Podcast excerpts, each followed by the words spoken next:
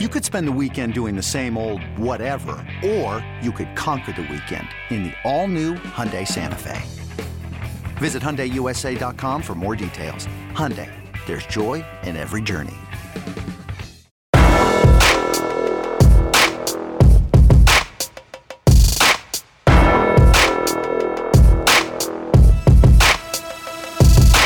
Welcome in, everybody, to another episode of the flagship podcast where Texas Longhorns fans and insiders come to eat.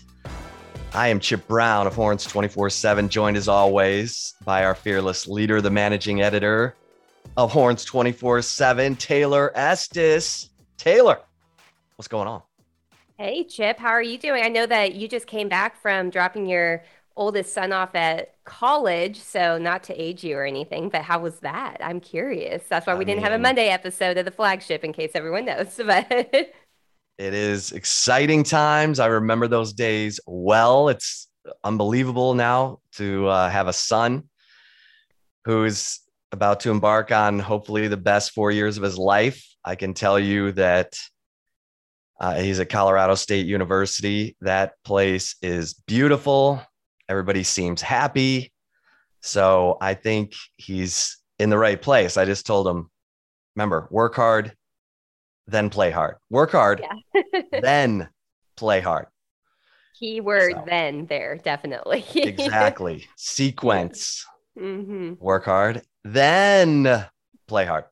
So, um, but thanks for asking. Yes, I'm back. I'm ready for action. I've been talking to my sources about everything going on, Taylor. And um, we'll start with that first scrimmage last Saturday and kind of how the wheels came off for the offense. The defense got the uh, gold star, the A plus, and the offense, it probably could not have started much worse. Casey Thompson, from what I'm told, through two interceptions on the first two drives that he had. And on the first one, he had Cade Brewer open underneath. He went for a bit of a home run and got picked off by Keaton Crawford. And then on the next drive, he didn't see Luke Brockermeyer uh, in zone coverage and was picked off by Luke Brockermeyer, who, by the way, has racked up interceptions dating back to the spring like uh, an a freak. I mean, it's crazy how many interceptions this kid has had uh, in practices, and that's why he's a leading candidate, if not the leading candidate, to start at middle linebacker for the Longhorns. But Taylor, um, obviously, the uh, you know the fallout from that scrimmage was a come to Jesus uh, talking to from Steve Sarkisian, I'm I'm told this season can be a long one if if our focus isn't um, exactly where it needs to be. He was, and then he said on Tuesday, Sarkisian, that he was disappointed that uh, progress both Casey Thompson and Hudson Card had been showing in practices didn't translate to the scrimmage. Now I'm told the defense kind of unleashed some some new pressures, some new games up front, and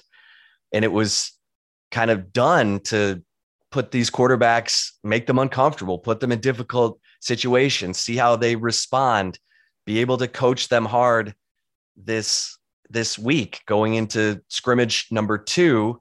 But since the scrimmage, Taylor Hudson Card has been taking uh, most of the first team reps. Casey Thompson working with uh, the second team, and and that's after Casey worked with the first team the first week of of fall camp. Now, Steve Sarkisian said, "Hey, we're just rotating guys. We're just giving them both opportunities here to work with different situations, scenarios, uh, make it a level playing field for this competition." But if you're the guy getting the ones, getting the reps with the ones going into the all important second scrimmage, and we're recording on Wednesday heading into this open practice, you and I will both be there with our binoculars and notes. But that's a it's a change that you have to take note of. And I'm told that Casey Thompson has thrown more interceptions in this fall camp than Hudson Card, who has been sacked more um, than Casey Thompson in this fall camp. So if you're looking at those those variables, you're looking at it and saying, okay, well, I'd rather take a sack than an interception. Can't turn the ball over, live to punt. So this quarterback battle has taken an interesting turn, Taylor. It definitely has, Chip. And one thing I think it is important to acknowledge, though, when we're talking about taking sacks for a quarterback in practice, is quarterbacks rarely, if ever, get taken to the ground. So the whistle is blown, you know, um, very. When they're getting early. touched, right? Yeah, exactly. And so you, it it you, when I look at this, I look at interceptions at this point are far worse than taking a sack because a sack could lead to a scramble that gets a you know a quarterback out of a tight situation or you know away from being sacked where they can scramble and throw the ball away or whatever it may need, to be. But um, you know this is this is very interesting timing in my opinion chip that this has turned because you know we were allowed to be out at practice on tuesday. And when you know the the few open windows that we have had um, they're brief windows, so it's it's definitely difficult to take everything for what you see at those windows. But we've always seen a rotation with the ones and um, between Casey Thompson and Hudson Card. On Tuesday, there was no rotation. Casey Thompson was fully with the twos. Hudson Card was fully with the ones. Um, Hudson Card led every position drill that we saw. Was the first quarterback out there. So um, I think that is something to take note of at this point. Now, I'm not sitting here saying that Hudson Card's going to be the starting quarterback game one or anything like that, but this was the first instance where we were able to watch practice and see okay, there was no rotation this time. This was fully the ones were Casey, or excuse me, Hudson Card. The twos were Casey Thompson. That can change, you know, if a if a good scrimmage, I think this Saturday, and, and you know, I want your input on this, Chip. If if there's a good scrimmage on Saturday from Casey Thompson, this may flip. And this may actually probably present a bigger challenge, honestly, to um, Steve Sarkisian, because at this point, I think it's fair to at least say that Hudson Card is the only quarterback that has only been getting reps with the ones. And we can't really say that about Casey Thompson from the windows that we did see. So I feel like that in itself is now a key storyline going into the scrimmage this weekend and something that I'm not really sure many of us were expecting to see at this point in fall camp. Right. I mean, it's um and Steve Sarkisian said he doesn't have a timeline to name a starter. Um, he brought up an interesting analogy. He brought up recruits who make a, a date to announce their commitment, then get to that date and they're still unsure and they might make a rash decision. He said, I'm not going to do that. And he's, he said, I'll, you know, he said a gut feel is when it feels right. And mm-hmm. he's not there yet. So he did say that midweek next week, uh, and again, we're on Wednesday here going into the second scrimmage of fall camp. They'll begin game planning for Louisiana. Now, you would ideally like to have your starting quarterback at that point so that the starting quarterback's getting all the reps in the game plan for the season opener, especially two quarterbacks who've never started a college game before. And and so it is, it's it's fascinating. And I'm writing a column about how important this decision is going to be for Steve Sarkisian. Um, a guy who's made really good decisions at the quarterback position in the past. Uh, last year, Mac Jones getting the nod over, um, you know, Bryce Young, the five-star quarterback at Alabama, and Mac Jones goes on to be a Heisman finalist, leads his team to the national championship. We've talked about him picking Matt Leinart over Matt Cassel at USC. Uh, in 2003, Matt Leinart won two national championships, won the Heisman, before getting beaten by Vince Young and the Longhorns in 05. Uh, but Matt Cassel, the guy who didn't win the job, ended up being drafted. Any he never started a college game at USC, got drafted, went on to a double digit year career in the NFL. So, I mean, Steve Sarkisian and, and Steve Sarkisian said, I'm proud of Matt Cassel's development. And he's going to have to sell that to whoever doesn't win this quarterback competition at Texas, unless we hear from Steve Sarkisian that it's too close to call and he's going to play both. Now, he has not said that at this point, And so um, he, of course, has that option. It's not ideal. He doesn't prefer that. He's a former quarterback. You don't want guys yo-yoing in and out of a game because they don't get rhythm. They don't, the teammates don't get rhythm with that quarterback. You're not developing chemistry, critical chemistry between the quarterback and the offensive lineman, running all of it.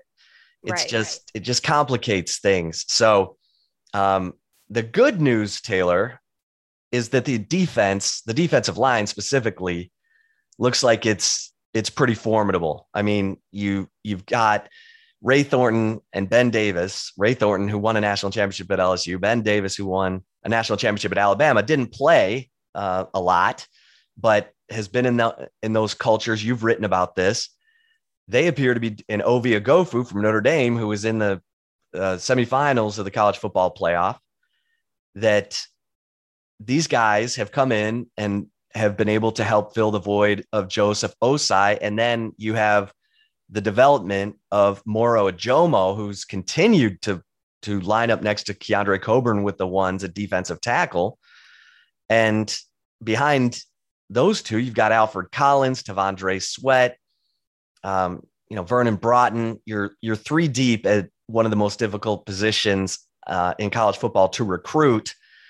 And it appears that Bo Davis, Pete Kwiatkowski, and this defensive staff are elevating uh, the the play uh, in that defensive front. And so, and, and we've talked about this. You can get by with some unknowns at linebacker or inexperience at linebacker. Not you don't want guys just completely out of position, but if you have a monstrous defensive front, it makes the linebacker's job a lot easier. And so that part of this football team appears to be a big plus, and the secondary is benefiting from it. Brenden Schooler has had uh, interceptions this fall camp. Um, you know, your, your D'Shawn Jamison is always around the ball. Josh Thompson's been in and out of fall camp with a um, hamstring, but Keaton Crawford, I mentioned, had the interception to start off the scrimmage last week. So the defense appears to be elevating while the offense took a, a step back, maybe by design by the coaches to be able to really come in hard on them this week, getting ready for that second scrimmage. But it's, um, I think we can take a plus on this defense. I think so too. And Steve Sarkisian, to you know, give him the credit here. After the scrimmage, we talked to him, and he said that it's not really at this point in fall camp unusual for a defense to win a scrimmage. Um, and he said that he wasn't going to hold back. He wanted to put the quarterbacks in difficult situations and um, he wanted to see how each guy responded to the adversity. Now, he followed that up by saying, you know, he was not, he didn't think either Hudson Card or T- Casey Thompson played up to the standard that he believes is acceptable and that he thinks that the players themselves believe is acceptable as well.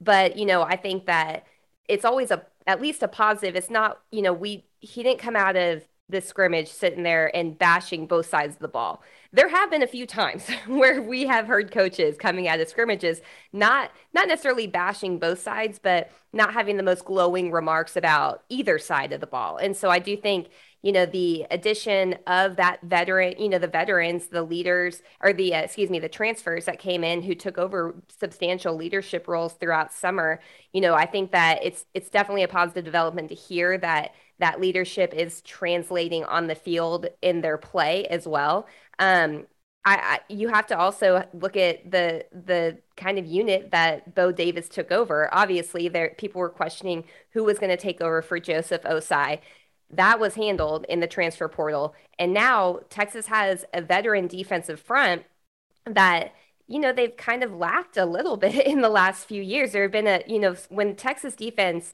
in the last few years has been really solid, they've had veteran leadership and veteran guys in the trenches um, on defense. And I think that, you know, hearing that the continued um, development of Moro Ojomo, the continued progress of Moro Ojomo, which we all saw for our with our own eyes, you know, in that spring game, he had a monster game and kind of came out of nowhere. He was kind of the under the radar player in spring that even we I'll admit like we weren't talking him up I think enough you know um, in spring. And then we see him in the spring game. That sounds like you know from everything that we've hearing it's continued.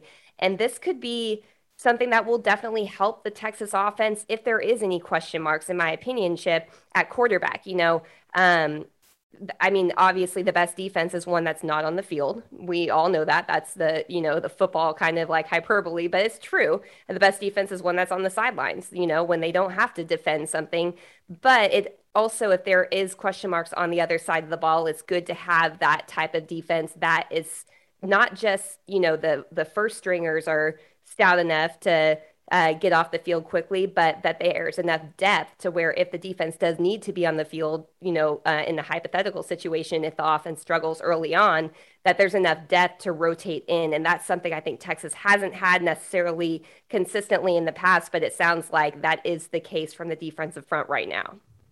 Yeah. And they've, the roles have changed for each of these players. I mean, Moro Ojomo talked about it, how he's bounced from nose tackle as a redshirt freshman to defensive end to now three technique. And it's all come together for him. He's been able to take a little bit from each experience and and put it all together as the three technique lining up next to Keondre Coburn. And they will line up in some three man front too, where where Moro Ojomo is a is a four eye and mm-hmm. And he's comfortable with that because he's played uh, in similar schemes under previous coaches. So, um, you know, kudos. And I think you're right. Moro Ojomo, he's explosive, he's compact, he's strong, and he's smart. And so I think that's why he's been able to hold off a guy like Alfred Collins, who has all the physical abilities in the that you could ever imagine. Um, and maybe he needs to widen out and rush the passer from the seven technique or the nine technique. We'll see what Pete Kwiatkowski has in store because I know they want to get their most talented players on the field. Can't wait to see what that means uh, against Louisiana on September 4th or even in practice tonight, you know, because we're going to get to see a whole practice. But it's, it is, it's a big deal when you are super solid on the defensive line. You have a chance. You have a chance to win every game. You have a chance to turn other teams over um, because of the pressure that you're getting. And so uh, there's no doubt that these guys have been a problem, even for the first team offensive line in practice. Now, at this point in camp, everybody knows what everybody's doing. They've gone up against each other so many times that the, the defense now knows what the offense is trying to do, what keys, what things to read, and all of that. And that's that's part of life. I mean, starting midweek next week, you're going to have a scout team defense wearing the other team's jerseys, lining up and running what Louisiana runs, and it will be new. But as of right now, it's Keondre Coburn lining up across from Jake Majors and Junior Angilau and Denzel Okafor, and they know each other's tells and and all that. So it's it's with a little bit of context that you have to look at the the offense, the offensive struggles. The thing that concerns me the most, Taylor, is the turnovers. And you know, here's Casey Thompson, a guy who's completed 60, he's played seven games at Texas, 69% completion rate, six touchdowns, no picks. And he played like a gamer in the Alamo Bowl. But it's a new offense. He and Hudson Card both had to learn it from scratch. Uh, any advantage that Casey had uh, for running an existing offense longer than Hudson Card went out the window when Steve Sarkisian came in. And you don't want to see turnovers not not in scrimmages and you you almost wonder with Casey throwing that pick six in the spring game and then having to hear about it all summer if it's kind of gotten into his head a little bit. If so, they got to etch a sketch that out of there and he's got to continue to build and and grow or if you know if he's stuck then he's not going to be on the field so it's uh you know that's the that's the concern you have is that uh-oh is one of these quarterbacks who has been playing at a high level has played at a high level in games suddenly having some second guessing going on in the pocket. Am i am i seeing what i'm really seeing? Am i am i not seeing? And whoops what did i just do? Interception. That can't happen. And steve sarkisian knows uh, better than anyone having been a quarterback. So um, i mean there's a lot and a lot of tentacles to this obviously depending on who sarkisian picks and we'll probably get into that uh, in next week's podcast we'll take it one step at a time here but um, that's what we're that's what we're looking at yeah. And, you know, Chip, I think that we have to also put Casey Thompson's performances in context because I think that there has been a little bit of um, almost like a readiness or eagerness to point out, like, you know, his stat line. But the reality is he came in in games a lot of times in garbage time situations. Um, you know, and the Alamo Bowl obviously was a really impressive performance, but we also have to acknowledge that Colorado was not pr- you know, expecting Casey Thompson to take the field. They were game planning all along for Sam Ehlinger to play that whole game. Colorado wasn't even supposed to be in the Alamo Bowl. It should have been USC. USC opted out of playing in a bowl game. That's how Colorado got into that. So a part of me does think that while you know I'm I don't want to sound like I'm like knocking Casey at all because his performance against Colorado in the Alamo Bowl was super impressive. And I, and you know, I I had a lot of questions about him going into that game. Um, and when people were calling for Sam Ehlinger to be benched for Casey Thompson, you know, I kept going back to him as a recruit, and I was, you know, I had no problem eating crow, saying Casey fully surpassed my expectations in that performance against Colorado.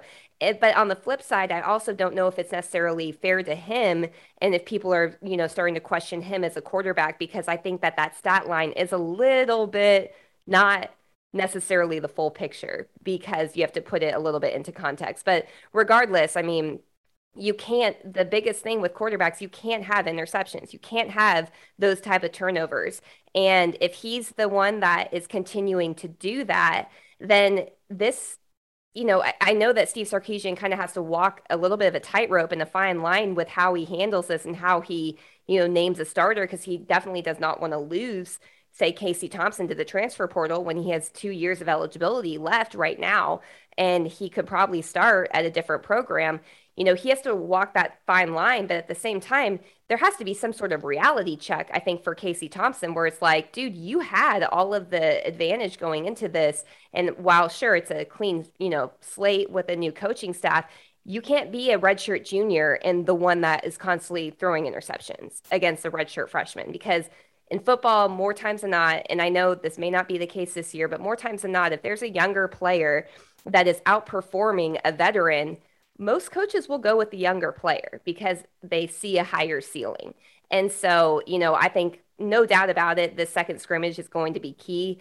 And I, a part of me thinks if Casey Thompson continues to throw interceptions in the second scrimmage, he's throwing away his opportunity as a starter, in my opinion. And you may have a different opinion. I don't know, but that's kind of how I feel, you know, leading into scrimmage number two. Yeah. I mean, it's, it's, um, you know, going into this, and we've talked about this on the flagship podcast here, that in the safe, the safe move for Steve Sarkisian, if Casey Thompson was performing at a high level, if they were both performing at a high level, all things equal, is to go with Casey Thompson because he's been in the he you know he's played, he's got some game experience, he's the older guy, maybe a little more vocal maybe a little better second reaction quarterback at this point. Also been in the transfer portal. That's the other thing. You you know yeah. to protect him. Yeah. But I mean, under a different coaching staff, different time, and and he's been all you know, guns blazing for Steve Sarkisian, called him up. What did he say? Called him up the day he got hired. Yeah. And and so, you know, but the bottom line is that's the safe call. But mm-hmm. if, as you mentioned, if Casey Thompson's the guy throwing interceptions to lead off a scrimmage, and and you go back to the pick six in the spring game, it comes at the end of what would have been his best drive in the spring game.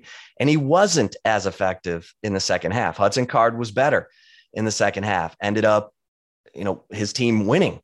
Uh, he played with the number twos on offense and had the number one defense um, as part of his white team.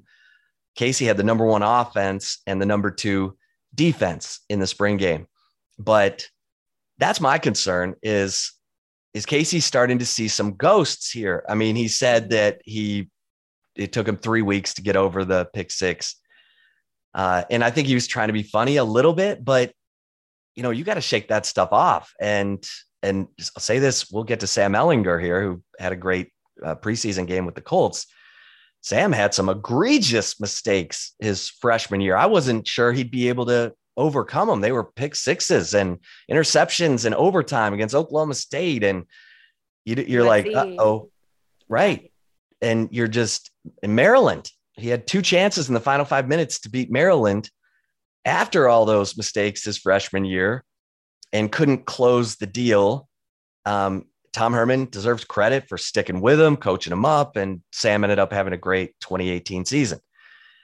This is where Steve Sarkisian's going to earn all his $5.2 million because he's the quarterback guy. He's the offensive minded guy. Lincoln Riley plugs a quarterback in. And with the exception of Spencer Rattler getting benched briefly in the Red River shootout last year, he's been all systems go with whoever he plugs in at quarterback and they win the Big 12 and and life goes on.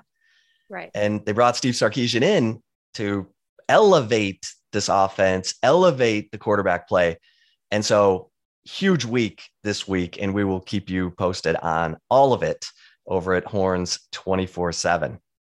Yeah. Um, go ahead, well, Taylor, before we. One thing I wanted to kind of also talk about, Chip, was the wide receivers. You know, um, before we get to love it or leave it, I think that this is a group that we have to kind of address right now. Coming out of that first scrimmage, I want your take personally on if this is as big of a concern as it is kind of shaping up to be in your opinion it is to me it is a big concern because you've you've had um, you know josh moore who's i've been told consistently is among the top three receivers on the team with jordan whittington and xavier worthy let me repeat that jordan whittington josh moore xavier worthy top three receivers so essentially, three slot receivers is what we're looking at here. Right. And Steve Sarkisian, you know, move him around. He'll he'll get him to line up wherever he needs him to line up. But then Josh Moore goes down with the shoulder injury, and this is the same injury he had last year. And you're going, uh oh, is this going to be a problem all year?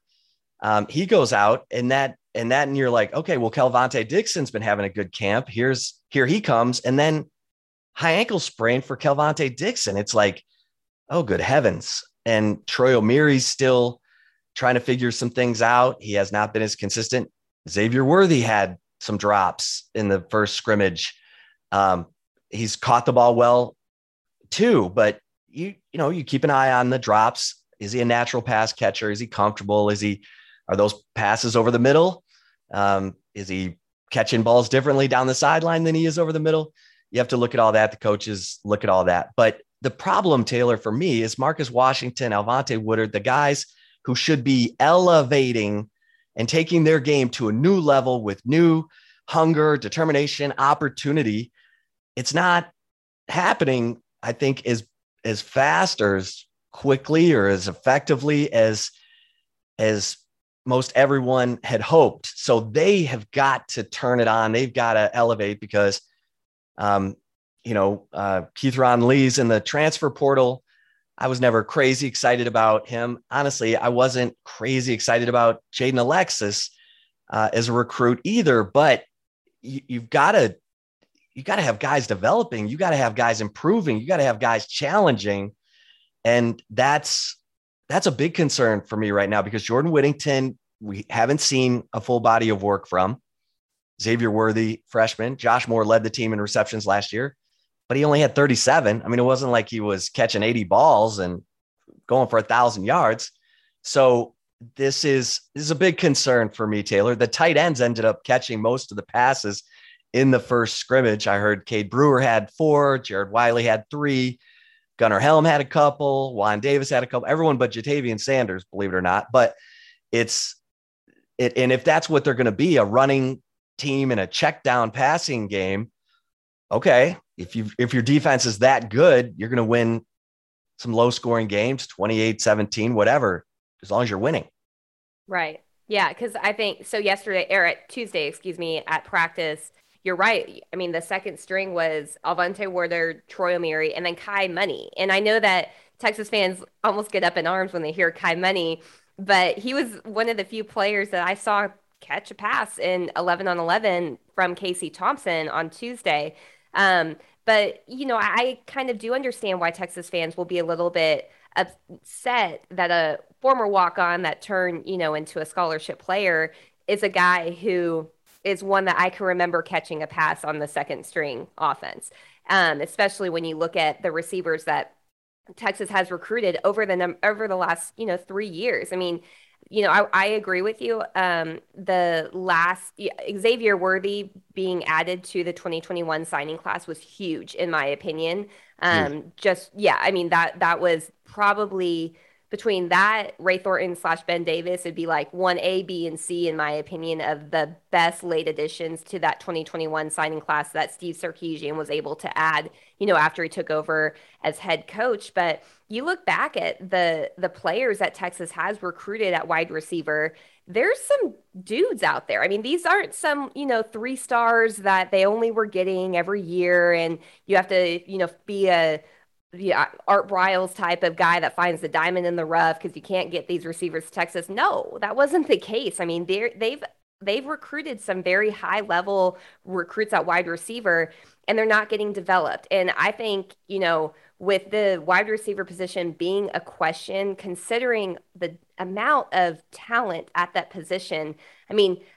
I've we've been in this industry for years, especially covering, you know, um, from a recruiting side and from you know recruiting sites. And it's really rare for the type of you know high four star five star type of guys to be quote unquote overrated. They usually are rated exactly to their level of talent that they have and that's why they are rated as high as they are. So this at this at this point of fall camp chip with us talking about the wide receiver position being a little bit of an issue with the amount of talent they've been able to recruit over the last three years, I think this puts a ton of pressure on Andre Coleman because he's got to have that unit, especially with a you know first time starter at quarterback. Obviously, having Bijan Robinson and a um, you know, Keilan Robinson, Roschon Johnson, a stout backfield is going to absolutely help the offense, especially early on with a first time starter at quarterback. But you need guys that are going to actually you know, catch the balls that aren't the perfect balls because we can't expect that from a first time starter, especially early on. And so I think that, you know, Andre Coleman, with him being one of the few retained, you know, coaches from um, Tom Herman's staff and being kind of the quote unquote last resort receivers coach that Tom Herman added um, from being, you know, an analyst in 28 or 2019, excuse me, then having him you know, hire him on as the receivers coach after Herman missed on a couple of um, his quote unquote like top candidates there. This is a huge few weeks for Andre Coleman's future at Texas, in my opinion. Yeah, I'm, I'm, I agree. You're, I mean, the sign of a well coached team is week to week improvement. that means from spring to summer, summer to fall camp. And where are the uh, players in terms of their development. Um, and that's that's a big one. I mean, obviously the running backs are exciting, and uh, you know Bijan Robinson, Keilan Robinson, even Jonathan Brooks, who was a real bright spot in that scrimmage on Saturday. I mean, he he got a lot of buzz from the sources I spoke to.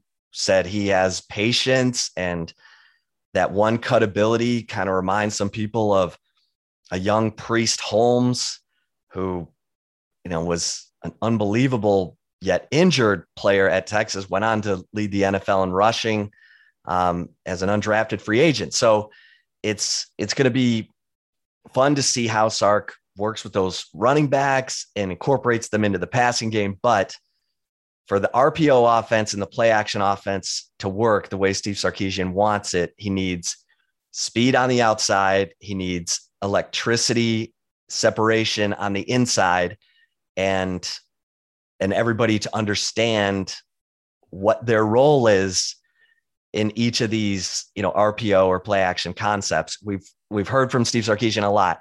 It's a concept heavy offense because there are option routes and if you don't understand what you're looking at and you run the wrong option route, you've just screwed up the entire play. And that's where I think Troy Omeire's gotten in some trouble because he's not he's not grasping the concepts as quickly as some of the others.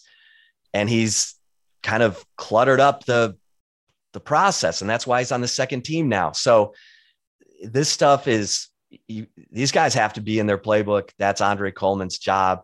And and we'll see how it plays out. It's still fall camp. It's look it's all you know fire and brimstone this week for the offense because of this scrimmage and sarkisian uh, getting after the offense but um, and it's still early it is still early in fall camp you know it is and, a week yeah. is a lifetime in fall camp it is it is yeah, and you know, but yeah, there's still time for the the team to grow on at all phases, in my opinion. And you know, but I think this next scrimmage is is so key.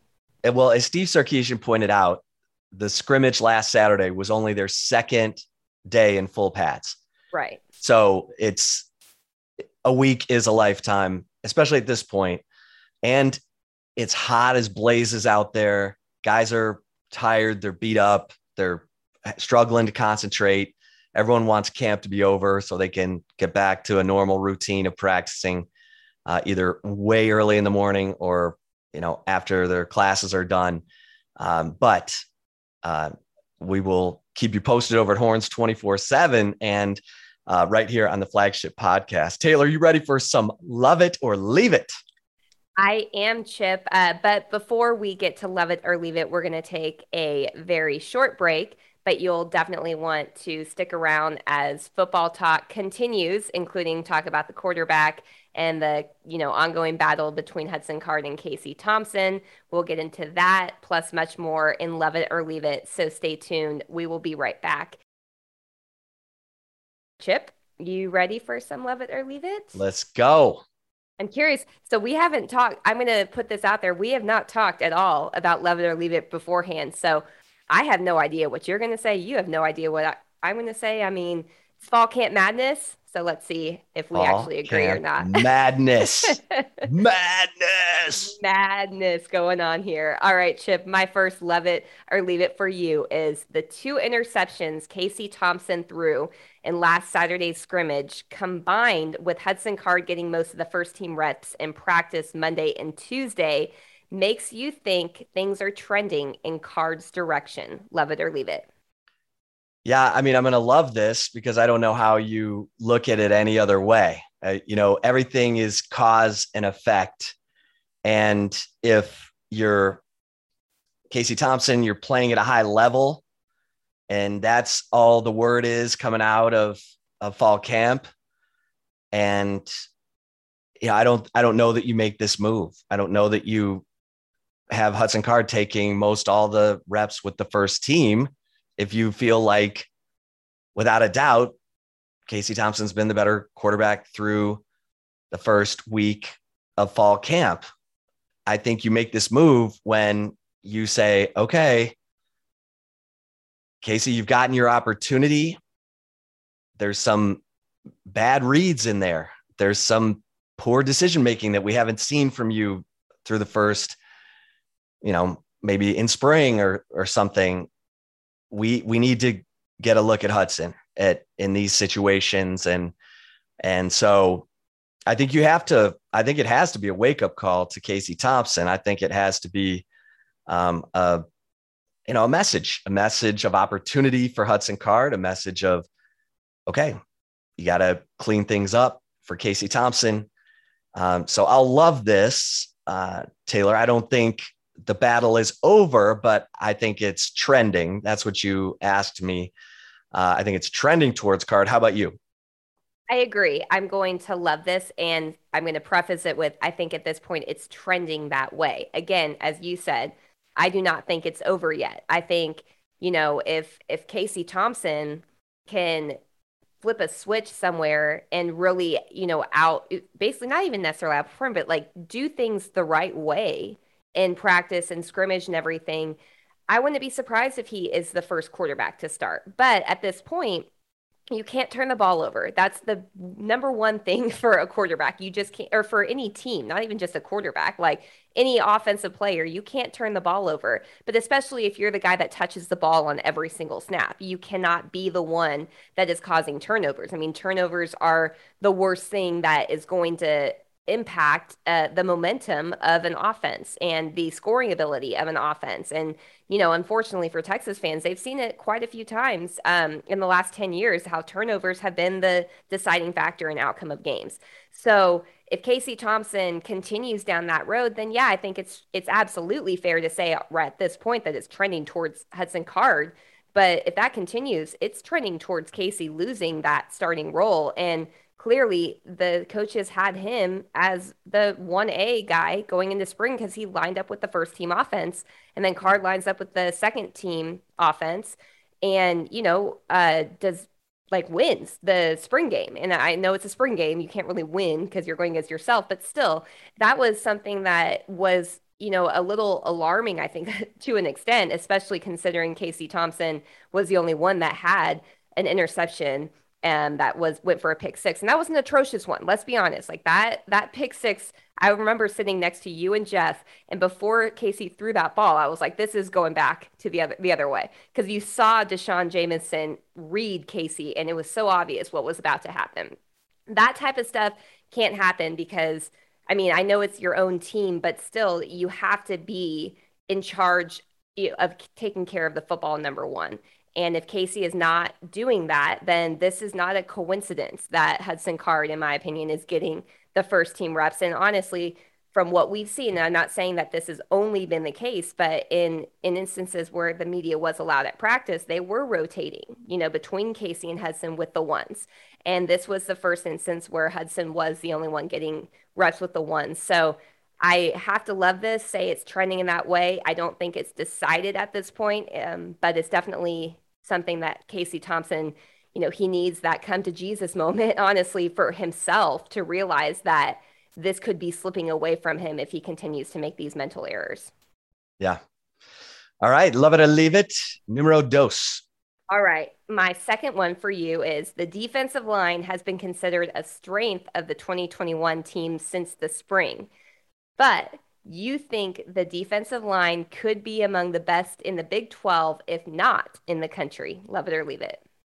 Yeah, I'm gonna, I'm gonna, I'm gonna buy into the Moro Ojomo stock um, because I had a source tell me that Moro reminds them of Sam Acho in in the way that Sam just did everything right, technically recognized the assignments, was able to call them out um, even Keondre Coburn said that Moro Ojomo will make a call every once in a while, and Keondre will be like, "Oh, look at look at look at my man over here," and and so I'm gonna and and when you're telling me Alfred Collins is is coming off the bench, the guy who, you know, I I think you could put it defensive end, and this guy would be throwing people around, um, but he's he's learning to play inside. He's I, I be I'm fascinated to see if they will also line him up as a defensive end, as a seven technique or a nine technique, and just see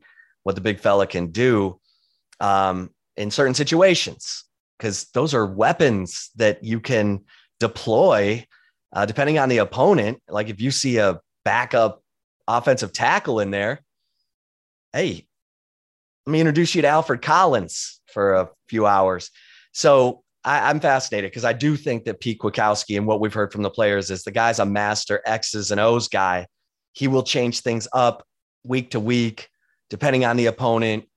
He thinks things out way in advance. So he'll prepare guys now for something he wants to do against TCU or or something like that. So uh, I'm fascinated to to see how that goes. But yeah, I'm gonna buy I'm gonna buy that stock. Taylor, how about you? Yeah, you know, I mean, I think it's it would be a little difficult for me to say in the country at this point, just because I mean, you look at those like Alabama defensive lines and the Clemson defensive lines, and you're like, good God. Like, that is just something. Right. That... They all have a dominant pass rusher. And yes. Texas does, you know, we'll see if they have if Jacoby Jones or Ray Thornton or Ovie Oghoufo, Ben Davis, but you're right. They don't have that guy you can just say, this guy's 16 sacks this season. Yes. Yeah. And so, you know, I'm kind of to be determined on if it's one of the best in the country, but I think it definitely has a chance to be one of the best in the Big 12. And I do think that experience plays a key, a huge role in that. I mean, honestly, um, look back at some of the best defensive fronts that Texas has had in the last seven years. How many times were they all true freshmen or freshmen lining up? Right. Or sophomores, even at that point. Very, like, never, honestly, never. So, I think that the veteran experience that they do have on the defensive front and having guys like Amoro Ojomo, who, mind you, he is entering his fourth year at Texas, yet he only just turned 20 earlier in the week. So he was already kind of a young player coming in. The light bulb is coming on for him. He's a physical specimen. He knows the entire, you know, pretty much every position on the defensive line. Those are the key points that I think that this could be one of the best defensive lines in the Big 12 for sure.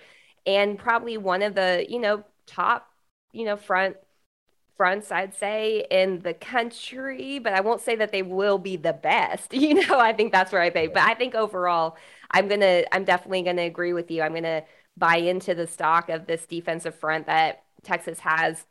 They're gonna need to have that type of, you know, I guess, edge rusher or somebody that is going to get the quarterback to the ground because that has been a bit of a concern for Texas over the last several years. You know, QB hurries are great and all, but you want to get that if you touch them, get them to the ground. And, um, you know, that would always drive me nuts when Tom Herman would say, oh, well, ours is actually better. When it's like, no, you're not. Like the quarterbacks, just because you touch them doesn't mean that that's a sack. Like this isn't the spring game, you know, or practice. Right. So, yeah, I mean, getting the quarterbacks to the ground is going to be key for this uh, Texas defensive front. But there's no doubt that this is very quickly turning into probably one of the strongest points on or positions, in my opinion, on this team. So I'm going to have to love that. Yeah, they have great chemistry. And as you said, it takes a while. I mean, Will Muschamp always said the closer you are to the ball, the harder it is to play as a young player. And when you're talking about Keondre Coburn, Coburn senior, Moro Ojomo in his fourth season, uh, there's a reason that Moro Ojomo has stayed ahead of Alfred Collins. And Bo Davis is a is an excellent line coach, and both Pete Kwiatkowski and Jeff Choate, the defensive coordinator, co-defensive coordinator, have been defensive line coaches. So they understand how this is all supposed to fit together. And so um, I'm really intrigued to see because I've heard so much about Pete Kwiatkowski from NFL. I've written about this uh, in you know in the Insider in the Morning Brew.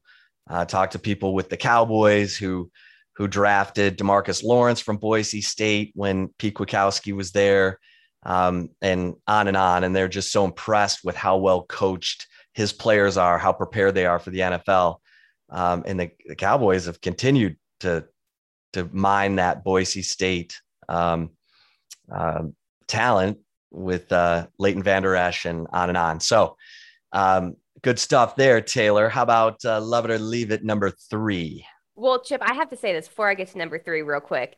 I almost feel like we need to call Pete Kwiatkowski and Jeff Choate fire and ice because if you've heard the players talk about these two, you know, Keondre Coburn at Big 12 Media Days was like, you know, Pete Kwiatkowski was so quiet that he's like, oh, this isn't going to work.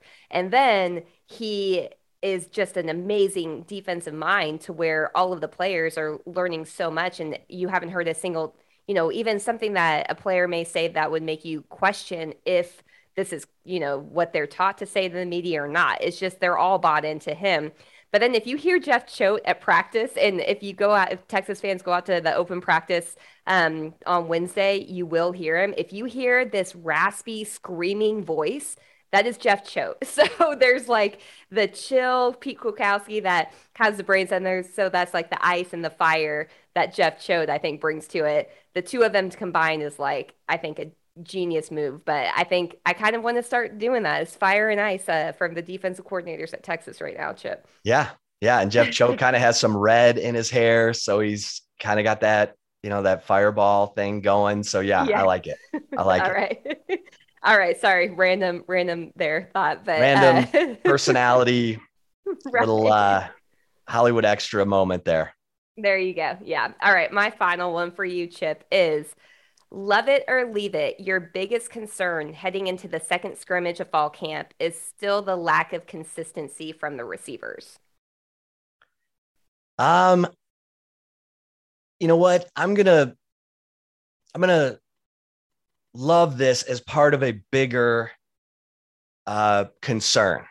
And that is and I'm not to give Casey Thompson an out for the interceptions and the in the first scrimmage because I heard the the that first interception he threw, he he had Cade Brewer wide open underneath and went for something bigger and got picked off. Um, there are receivers available. They just happen to be tight ends or running backs. So uh, I guess I'll say I'll leave it and say that my bigger concern is everything getting time on the field together offensively and establishing momentum at the quarterback position because if you don't have that, the whole offense starts to get edgy. And I, I've said the players always know if if they feel like they're not seeing progress at the quarterback position from Casey Thompson or Hudson Card, because I've heard practices haven't been as glowing offensively the last two days as Steve Sarkisian has made them out to be, then then the, that offense, that offensive side of the ball starts to lose confidence, and that cannot happen. That can't happen. So, um, you know, at some point, the the the coaches have to start putting the quarterbacks in a better position, whether it's max protection in a scrimmage in fall camp or whatever, so that these guys are building confidence and the rest of the offense is building confidence in them it's great to put your quarterbacks in difficult situations, stress them out. It's that time in camp where you can, you know, really rile them up and put them in difficult scenarios.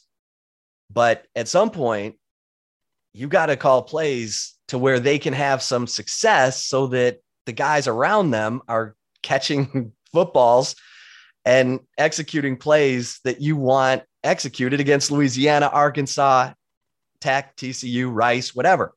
So I know that's a temporary thing because that can be fixed in a day, but I'm just hearing, you know, too much of, ah, you know, the receivers aren't there, but, you know, the quarterbacks are getting pressured. They don't have any time to throw.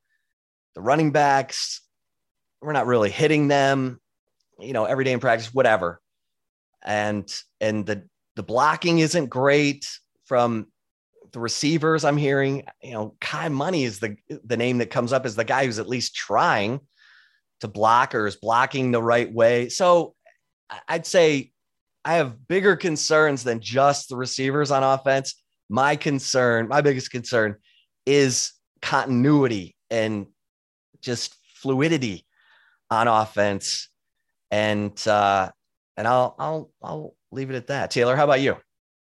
Gosh, I kind of hate agreeing with you on all three, but that's exactly what I was thinking too. I mean, it's not necessarily just the receivers that are the question right now. You know, hearing a coach who played quarterback and was a quarterback's coach of, you know, Heisman winners and Heisman finalists like Steve Sarkisian was, it is alarming to hear that he didn't think either quarterback played up to the standard in the first scrimmage. That's that sets off red flags a little bit. And so that in yeah, itself, it wasn't like Hudson Card was great and Casey was awful. They were exactly. both getting flushed and sacked and blah. Mm-hmm. Yeah, and and that's exactly the thing is like this is you know, I know that they they kind of treat quarterbacks a lot of times with kid gloves because they have to. You know, they don't want them getting tackled to the ground often or ever, honestly. Um, but you know that that was a huge alarming situation to me when I heard him say that, and I appreciate Steve Sarkisian being so open and candid about it, honestly, because um, it it was a rarity, I think, to hear that type of criticism on the quarterback position um, when there is a quarterback battle. And I feel like it's been not always the case that we've heard, whether it was Mack Brown, Charlie Strong, Tom Herman, or whoever it may be, you know, they rarely were as critical on the quarterbacks. And so to me, I took away from that, I appreciated Steve Sarkisian being that open, but I took away that this is a bigger deal because, as you mentioned, it impacts the flow of the entire game. If the quarterbacks can't get their stuff together, there's not going to be an opportunity for receivers to really step up. I mean, and then you turn into a situation in like in 2016 where everyone knows you're going to run the ball and thankfully you have a really capable running back who can do it, but still that can't be the only offense that you have. So I think that I'm I would want to leave this more so that I think that not saying the quarterback position is my biggest concern, but agree with you in saying that the overall consistency of the offense starting with the quarterback is something to you know is a little bit alarming after um, the first scrimmage. That can obviously be cleaned up but chip you know when you you brought up you said something and i wanted to go back to this. You said you know the the offensive play has not been as glowing as what steve sarkisian has said over the last two days. And there were a number of offensive players, whether it was on offense or even like kick returns that we watched on Tuesday, that were getting their pardon my French, but their ass is ripped. Like honestly, and for you know mistakes. I mean, Troy Omeire got ripped by Steve Sarkisian because he was he like slowed down on the route and was adjusting his glove, and he's like, "Stop or don't slow down!" Like yelling at him. Jordan Whittington got called out because he called a fair catch on the kick return coverage type of situation. Um, I mean, there were a number. Keilan Robinson got called out a few times because he had dropped passes when they were like getting thrown from the quarterbacks. It hasn't, from what I've seen. I mean, this is a very limited window, mind you. So I want to preface that it was very, very limited. But the issues that were being called out to the point where coaches were ripping players were not on defense; they were on offense. And so if that starts and ends with the quarterback play, that should be the biggest concern, in my opinion, at this point. Yeah, yeah. I mean, it's uh, it it. Look, Sark knows as a guy who's coached great quarterbacks and great offenses when to drill down and go hard and and make a point and push them to the brink and then when to to let up you always want camp to be harder than what they're going to see in a in a game when you have one game plan, everybody's moving in the same direction or should be. But eh, again, you want that continuity so that by the time you get to game plan week, everybody's like, "Oh yeah, look at this game plan. You're you you got that role, you got that role. Everything's oh yeah, this is great. We're gonna we're gonna work this thing to the end and and have a lot of success." You you want to be able to have enough guys who've established themselves to where that's what's being said in the locker room when they get the game plan. And I'm, I don't think we're there yet. Let's put it that yeah. way. Yeah. All right. I agree. I definitely agree. I actually, I have one more for you. We're going to go four this week. Just okay. this is a, a layup question. So I almost don't want to say it because we're going to agree four for four. I know for sure we are, but Here's Uh-oh. my layup. Love it or leave it for you. Love it or leave it. You were ecstatic to see Sam Ehlinger shine in the Colts preseason victory over Carolina last week and think he has a chance to start for the Colts in Carson Wentz's injury absence. Okay, Taylor. So I have been a broken record on this. Everyone knows I'm the president of the Nick Foles fan club, the greatest Super Bowl MVP performance in Super Bowl history yes, I know he's third string in Chicago right now and can't get past Andy Dalton because Jeff Nagy is the worst coach in the history of man. But I said last year, the place you want to be is Indianapolis because they are built to win the Super Bowl. Now they just didn't have a quarterback. They went and got Philip Rivers, who had already announced he was going to be a high school coach the next year. I was like, fire Philip Rivers now and go get Nick Foles and put him back together with my man Frank Reich, who was his quarterback's coach in Philly when they won the Super Bowl. Didn't happen. They go get Carson Wentz, the damaged goods quarterback who Foles left in his dust to win the Super Bowl. Wentz is broken. He's always broken. This is a real opportunity for Sam Ehlinger. I said that when he got drafted. I'm like, he's got to beat out Jacob Eason. Jacob Eason hasn't done anything. Jacob Eason hasn't had any wow moments. He certainly hasn't done anything on par with what my man Nick Foles did. Now, look, Sam made some mistakes in this preseason game we saw against Carolina that we saw last year. Held onto the ball too long, a little indecisive, ended up running on third down. NFL players a lot faster. They got him, brought him down. He threw an interception that you were like, ah. but he made plays and he found guys and he won. You know, he led his team to 11 points, which is what we also saw from Sam Ehlinger. So, listen, I said I'm never going to count this guy out and he's got a real chance to make an NFL roster as a sixth round pick. He's in the right place, Taylor. I love this. How about yeah, you? Yeah, I love it too. I mean, I don't think that anybody is going to question this, but I, I've rooted for Sam Ehlinger since he was, she's a junior in high school. You know, I've covered him. I used to cover recruiting. So I've covered Sam. I've known him for so many years. And there are a few guys that I have covered in my career that are ones that I'm like, I'm always going to root for them. And Sam Ehlinger is absolutely the one that I'm always going to root for for so many different reasons. I mean, he's such a great leader. He's always been the underdog. He's always been knocked for his athleticism. And it's always like, okay, but yet he can still put a team on his, a game on his back and yeah, lead the team winner. to victory. Yeah, it's like I don't care if he doesn't. He's not Kyler Murray. It doesn't mean he's not an athlete. Like like in quarterbacks in the NFL, they don't have to be elite athletes to be a quarterback in the NFL. I mean, look at Tom Brady. Are we going to sit here and say that he's an elite athlete? No, he's not. Kyler Murray, yes, he's an elite athlete, but that is not a knock on Sam Ehlinger because he is a winner and he has that chip on his shoulder because he's been an underdog. And, you know, I grew up in like with my dad, he was an underdog. You know, he was five nine until his like senior year of high school and then grew to like six one and everything clicked for him then. But he still always had that chip on his shoulder. And sometimes those type of players, you never ever want to count them out because they're going to be the ones that have had not only you know, going to prove you wrong. They've had to prove people wrong throughout their career. And that's what Sam Ehlinger is to me. I agree with you. I mean, Carson Wentz, I, I, I do really like Carson Wentz. I think he's a great guy. I think he's a great role model for young football players just from, you know, a lot of things he does off the field too. Um, you know, I've always respected him. My nephew Landon is an Eagles fan, or he was an Eagles fan because of Carson Wentz, and he's never really watched football. Now he you know, he loves Sam Ehlinger too. So he's kind of like in a little bit of a quandary here with this. But like Carson Wentz is a good guy, but he is injury prone. He definitely is. He's he's been that way for how many years now?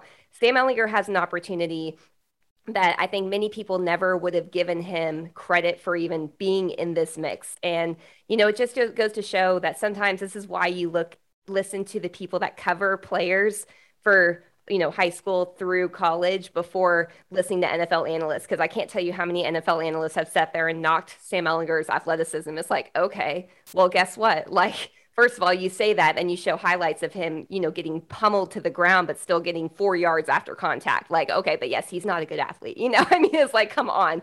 Um, but yeah, I I love this. I think that the debate debut was far from perfect, but he still led his team to a win in his debut. I'm really excited to see, you know, if he gets that starting job um, for, I think it's, well, who are they playing? The Vikings this yeah. week? Is that who it is? Yeah. And he's supposed to start. I'm very eager to see, you know, how he does in that as a potential starter, but there's no doubt he has the opportunity. And I and I love that even more for him. It's like you want to talk about an underdog. He's a six round freaking pick, and we're talking about him being the starter of an NFL, you know, organization in year one.